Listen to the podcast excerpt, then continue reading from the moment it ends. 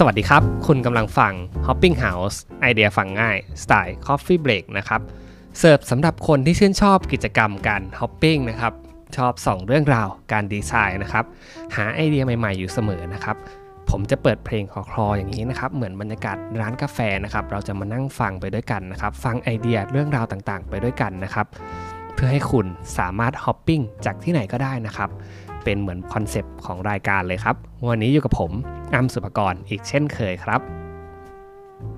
วันนี้นะครับจะมาพูดถึงนิทรรศการตัวหนึ่งนะครับนิทรรศการนี้น่าสนใจเป็นอย่างมากนะครับ และก็ยังเปิดให้เข้าไปรับชมได้อยู่ณปัจจุบันนะครับ ถ้าใครฟัง EP นี้แล้วเนี่ย ถ้าสนใจก็ลองไปติดต่อสอบถาม หรือว่าเดินทางไปลองรับชมดูนะครับ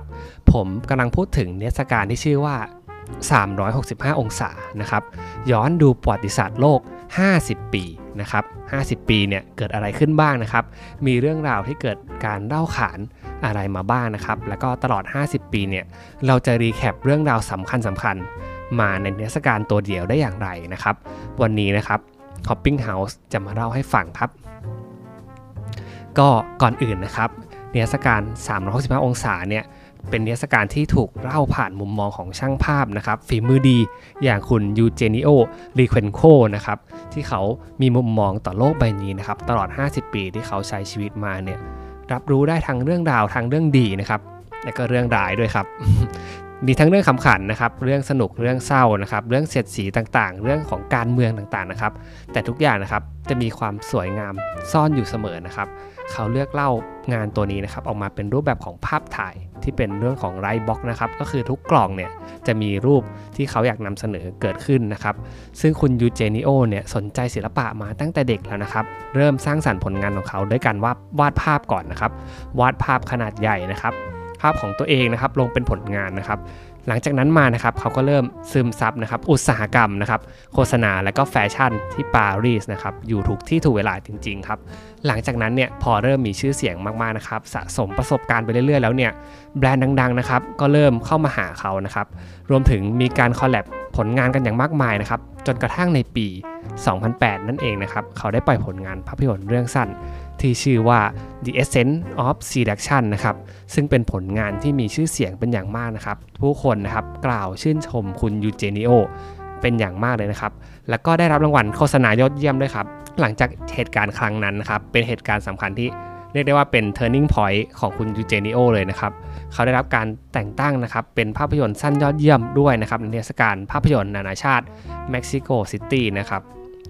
หลังจากนั้นนะครับนอกจากเรื่องราวของการสร้าง branding ของตัวเองแล้วเนี่ยการสร้างชื่อเสียงแล้วก็ผลงานของตัวเองเนี่ยคุณยูเจนิโอนะครับมีความสนใจในเรื่องของประวัติศาสตร์เป็นอย่างมากเลยครับประวัติศาสตร์ที่พูดถึงเนี่ยเขาต้องการจะสื่อสารเรื่องราวต่างๆ ที่เกิดขึ้นนะครับเพื่อถอดเป็นบทเรียนนะครับให้กับคนรุ่นหลัง หรือคนรุ่นเราเนี่ยแหละนะครับ เรียนรู้จากอดีตนะครับแล้วก็เอาไปปรับใช้ในการแก้ไขอนาคตที่จะเกิดขึ้นนะครับประวัติศาสตร์มีมากมายนะครับ หลายหมวดหมู่ ซึ่งยูเจนิโอเนี่ยก็เรียกว่าสนใจทุกหมวดหมู่นั่นเองนะครับ ไม่ว่าจะเป็นการเมืองนะครับ เรื่องของภัยพิบัติต่างๆนะครับ เรื่องของความสำเร็จที่เกิดขึ้นของมวลมนุษยชาตินะครับ รวมไปถึงเรื่องราวของศิลปะนะครับ ก็ทั้งหมดทั้งมวลที่ผมพูดถึงเนี่ยเป็นเหมือนโลกอีกใบหนึ่งนะครับ ที่คุณยูเจนิโอเนี่ยรวบรวมมา แล้วก็ใส่มันใส่เต็มที่ในงาน 365 องศานั่นเองก็สำหรับ EP นี้นะครับของ Hopping House เนี่ยก็จะมีความพิเศษนิดหน่อยนะครับ เพราะว่าผมจะใส่ insert เข้าไปด้วยนะครับ ทุกคนก็จะสามารถฟังผมแล้วครับ แล้วก็สามารถดูรูปภาพตามในช่องทางของ YouTube แล้วก็ Facebook ได้เลยนะครับ ก็เรื่องแรกนะครับที่คุณยูเจนิโอเนี่ยได้ present ออกมานะครับ เป็นเรื่องที่เราอาจจะเล่าได้ไม่หมดหรอกนะครับ แต่ว่าเราจะเลือกอันที่มันเป็นอันสำคัญสำคัญขึ้นมานะครับ และถ้าใครสนใจทั้งหมดเนี่ยก็ไปดูได้ในงานนะครับ เรื่องแรกนะครับก็คือเรื่องของสมเด็จพระราชินีนาถอลิซาเบธที่ 2 แห่งสหราชอาณาจักร หรือควีนอลิซาเบธนั่นเองนะครับ 50 ปีนะครับที่เกิดขึ้นเนี่ยควีนอลิซาเบธมีบทบาทอย่างมากนะครับ ไม่ว่าจะเป็นทางการสัมพันธ์การทูตของโลกเลยนะครับ เพราะว่าเขาเนี่ยเป็นประมุขของ 16 ประเทศนะครับ จาก 53 รัฐทั่วโลกนะครับ ในเครือจักรภพแห่งชาตินะครับ ก็คือเครือที่คริสตจักรแห่งอังกฤษนั่นเองนะครับ ซึ่งสมเด็จพระราชินีอลิซาเบธเนี่ยขึ้นครองราชตั้งแต่วันที่ 6 กุมภาพันธ์ปี 1952 จริงๆ ก็เลย 50 ปีมาระดับหนึ่งนะครับ มีพระราชกรณียกิจมากมายนะครับ แล้วก็ได้มีการสารสัมพันธไมตรีนะครับ อยู่บ่อยครั้งแล้วทุกคนเนี่ยจะจดจำภาพของควีนอลิซาเบธเนี่ยในความเป็นผู้หญิงแกร่ง นะครับผู้หญิงแกร่งที่สามารถรับมือได้กับทุกสถานการณ์นะครับแล้วก็มีความเป็นผู้นำสูง ก็ทุกคนเนี่ยก็จะชื่นชมมากนะครับในมุมนี้ของพระราชินีอลิซาเบธที่2นะครับเขาก็ได้ปรับเปลี่ยนนะครับ traditional ต่างๆนะครับเรื่องราวของวัฒนธรรมต่างๆ ที่เกิดขึ้นในราชวงศ์วินด์เซอร์เนี่ยปรับไปตามยุคตามสมัยนะครับ ซึ่งอันนี้เนี่ยเป็นจุดเด่นมากๆของการครองราชย์ของพระราชินีอลิซาเบธนะครับเขามีการ ปรับเปลี่ยนนะครับให้ทันกระแสนิยมนะครับให้ยังอยู่ครองใจนะครับคนอังกฤษ และก็คนทั่วโลกได้มาจวบจนปัจจุบัน ถ้าใครสนใจนะครับเรื่องราวต่างๆ มากมายที่เกิดขึ้นนะครับ เหตุการณ์สำคัญของพระราชินีอลิซาเบธที่ 2 เนี่ย ก็สามารถไปดูได้ที่งาน 365 องศานะครับ มีภาพถ่ายสวยๆ รวมถึงเรื่องราวที่สำคัญสำคัญตลอด 50 ปีของพระราชินี รวบรวมอยู่ที่นั่นครับ เรื่องที่2นะครับที่จะรีแคปให้ทุกท่านฟังเนี่ยก็คือเรื่องราวของรอบปฐมทัศน์ของภาพยนตร์เรื่อง Star Wars นั่นเองนะครับ Star Wars เนี่ยเป็นหนึ่งในแฟรนไชส์มหากาบที่เรียกได้ว่าประสบความสำเร็จที่สุดของโลกเรื่องหนึ่งเลยนะครับ เขาเรียกหมวดหมู่นี้ว่าบันเทิงคดีอวกาศครับผมไป search มานะครับ ซึ่งหมวดหมู่นี้เนี่ยก็ถูกสร้างขึ้นครั้งแรกนะครับจาก Star Wars นี่เองนะครับโดยคุณจอร์จลูคัสนั่นเองนะครับตั้งแต่ปี 1977นะครับที่มีไอเดียตัวนี้เกิดขึ้นนะครับแล้วก็คุณจอร์จลูคัสเนี่ยก็ได้ทุนสร้างภาพยนตร์เรื่อง Star Wars ขึ้นมานะครับมันกลายเป็น pop culture ใหม่ของโลกภาพยนตร์เลยก็ว่าได้นะครับ ปัจจุบันเนี่ยแฟรนไชส์ของ Star Wars เนี่ยมีตั้งแต่ภาพยนตร์นะครับ โทรทัศน์ทีวีซีรีส์นะครับวิดีโอเกม สร้างเป็นนวนิยาย สร้างเป็นการ์ตูน หรือแม้แต่ทำเป็นสวนสนุกก็ทำมาแล้วนะครับ จักรวาลนนี้เนี่ยคลองสถิตินะครับจักรวาลที่ขายสินค้าเมอร์เช่นไดได้ดีที่สุดในโลกนะครับ เพราะว่า ในเรื่องราว Star Wars เนี่ยพอผมพูดถึงเนี่ยก็ทุกคนก็จะคิดถึงนะครับดัตเวเดอร์นะครับดัตเวเดอร์ก็จะเป็นตัวร้ายตลอดกาลนะครับที่ทุกคนจะชื่นชอบเป็นอย่างมากเลยนะครับ Storm Trooper นะครับก็เป็นลิ่วล้อของ Darth Vader นั่นเองนะครับตัวสีขาวๆแล้วก็รวมถึงดาบ lightsaber ครับดาบ lightsaber เนี่ยก็จะเป็นสัญลักษณ์ประจำภาพยนตร์เรื่อง Star Wars เวลาหยิบดาบ lightsaber ขึ้นมานะครับแล้วก็มีการกดเปิดดาบขึ้นมาเนี่ย ทุกคนก็จะเฮกันอย่างมากนะครับ เพราะว่ามันเป็นเหมือน pop culture สำคัญนะครับของตลอด 50 ปีที่ผ่านมา ถ้าปัจจุบันเนี่ยผมก็ว่ามาเวลก็อาจจะตีตื้นขึ้นมาได้ระดับหนึ่งนะครับ แต่ว่าถ้าเกิดย้อนกลับไป 50 ปีที่ผมพูดถึงเนี่ย Star Wars ก็คงยังเป็นแฟรนไชส์ที่ประทับใจคนนะครับหลาย generation มาจนถึงปัจจุบันนะครับ ก็ เรื่องราวของ Star Wars เนี่ยตั้งแต่รอบปฐมทัศน์นะครับที่มีการถ่ายภาพเกิดขึ้นในนิทรรศการ 365 เนี่ยก็ได้รวบรวมมานะครับให้ทุกท่านที่เป็นแฟนนะครับ die-hard ของ Star Wars เนี่ยไปรับชมกัน อันนี้เนี่ยผมก็ไม่อยากพลาดเช่นกันนะครับ จะลองไปชมดูเพราะว่าผมก็เป็นหนึ่งในแฟนคลับของ Star Wars เช่นกันครับ โอเคเราเรากระโดดมาอีกเรื่องหนึ่งแล้วกันนะครับ เป็นเรื่องที่เข้ากับ concept รายการหน่อยก็คือเรื่องของ ภาพของศิลปะต่างๆนะครับ 50 ปีเนี่ยศิลปินมากมายนะครับถูกตีแผ่ออกมาในโลกของเรานะครับ แล้วก็มีหลายๆชื่อเนี่ยที่สามารถเป็นตัวแทนของอารมณ์ต่างๆ ได้นะครับ อารมณ์โกรธอารมณ์เหงา หรือแม้แต่อารมณ์เกรี้ยวกราดต่างๆนะครับ ผมรวบรวมมา 3 คนสำคัญนะครับ แล้วก็จริงๆในงานเนี่ยมีอีกหลายคนนะครับ คนแรกนะครับก็คือคุณ Banksy นะครับเป็นนามแฝงนะครับเป็นนามแฝงของกราฟฟิตี้ชาวอังกฤษนะครับ คำว่ากราฟฟิตี้เนี่ยก็คือผลงานที่ถูกทำออกมานำเสนอออกมานะครับในพื้นที่ของเอ่อสาธารณะนะครับ เป็นพื้นที่ที่เป็นกำแพงบ้างนะครับ บนตามพื้นบ้างนะครับ แต่ผลงานนี้เนี่ยก็จะมีปรากฏอยู่ทั่วโลกนะครับ แล้วก็ส่วนมากเนี่ยจะอยู่ที่ลอนดอนนะครับแบงซี่นะครับมีการใช้เทคนิคต่างๆนะครับในการสื่อสารเนี่ยเป็นผลงานเชิงสัญลักษณ์ทางการเมืองเป็นหลักเลยนะครับ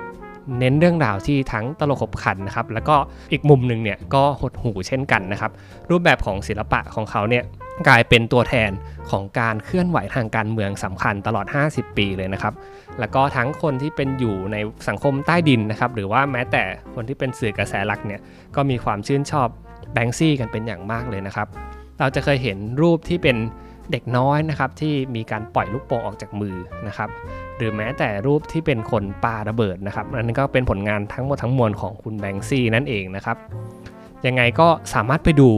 เรื่องราวนะครับผลงานศิลปะของคุณ Banksy ได้นะครับ ผ่านภาพถ่ายในงานนี้เช่นกันนะครับ คนที่2นะครับที่ผมจะพูดถึงก็คือศิลปินที่ผมชื่นชอบเป็นอย่างมากนะครับ ก็คือคุณเอ็ดเวิร์ดฮอปเปอร์นั่นเองนะครับศิลปินคนนี้เนี่ยเป็นจิตรกรและศิลปินภาพพิมพ์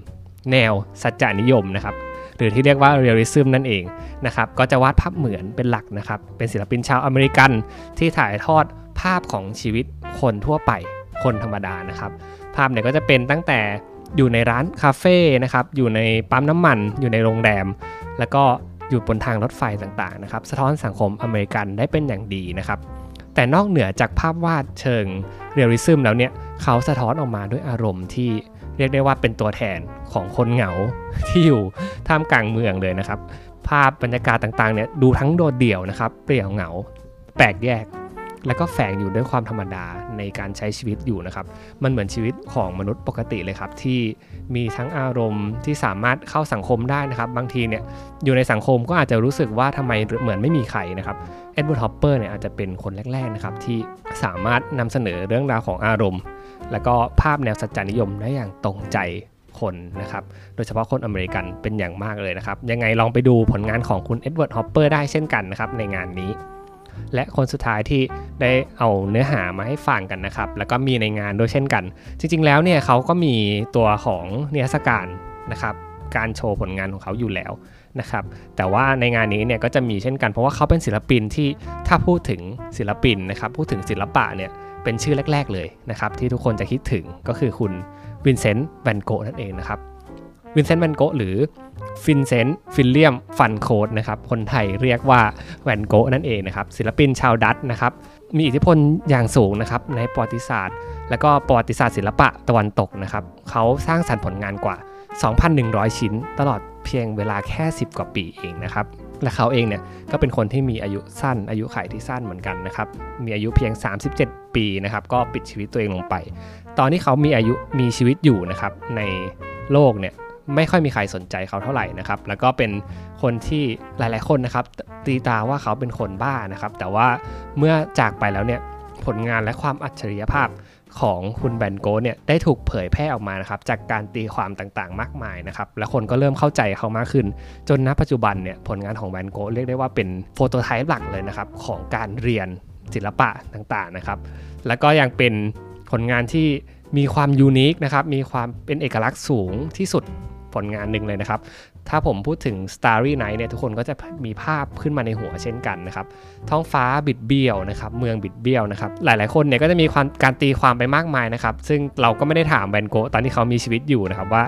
เขาคิดอะไรอยู่นะครับ แต่ว่าหลายๆคนก็มีการตีความว่า เอ้ย ภาพที่มันบิดเบี้ยวที่เกิดขึ้นของภาพของแวนโกเนี่ย เป็นเพราะว่าเขาอะเหมือนอยู่ในโรงพยาบาลที่รักษาเรื่องของจิต อยู่นะครับ ภาพที่เขาเห็นเนี่ยก็จะเป็นภาพแบบนั้นจริง ๆทำให้ผลงานของเขาเนี่ยออกมาในลักษณะของความบิดเบี้ยวนะครับ ความสับสนในหัวใจนะครับ แล้วก็มันมีความทรมานซ่อนอยู่เยอะนะครับในผลงานของแวนโกะเราไปดูกันครับว่าแวนโกะนะครับในภาพถ่ายแล้วก็การนำเสนอของศิลปินมีออกมาในรูปแบบใดบ้างนะครับ ก็ถ้าเกิดใครสนใจนะครับ อยากเข้าไปร่วมงานนะครับ ตั้งแต่วันที่ 15 พฤษภาคมถึง 15 สิงหาคมนะครับที่ RCB g a l l e r i นะครับชั้น 2 River City Bangkok นั่นเองนะครับลองไปติดตามผลงานกันได้นะครับ ผมเชื่อว่างานเดียวนะครับ รวบรวม 50 ปีมาแบบนี้คุ้มอย่างแน่นอนนะครับ ก็สำหรับ episode นี้นะครับ ต้องขอขอบคุณผู้สนับสนุนรายการของเรานะครับ ร้านรูบิ t คาเฟ่นะครับ คาเฟ่ลับสุด chill สำหรับนั่งทำงาน หรือ chit chat กับเพื่อน จิบกาแฟ ริมสระว่ายน้ำตั้งอยู่ที่ซอยวิภาวดี 42 ใครผ่านไปผ่านมานะครับ search รูบิ t คาเฟ่นะครับก็จะขึ้นใน Google Map อย่างแน่นอนนะครับ ลองไปรับชมบรรยากาศดีๆนะครับเหมือนรูปที่ผมขึ้นให้ดูนะครับยังไงสำหรับวันนี้นะครับ กาแฟแก้วนี้หมดลงแล้วนะครับ ไว้ผมจะมาเสิร์ฟเรื่องราวน่าสนใจ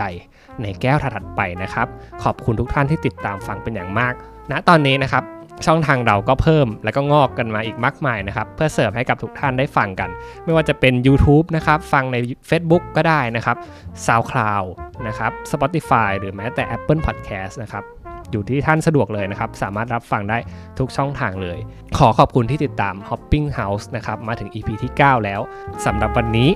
สวัสดีครับ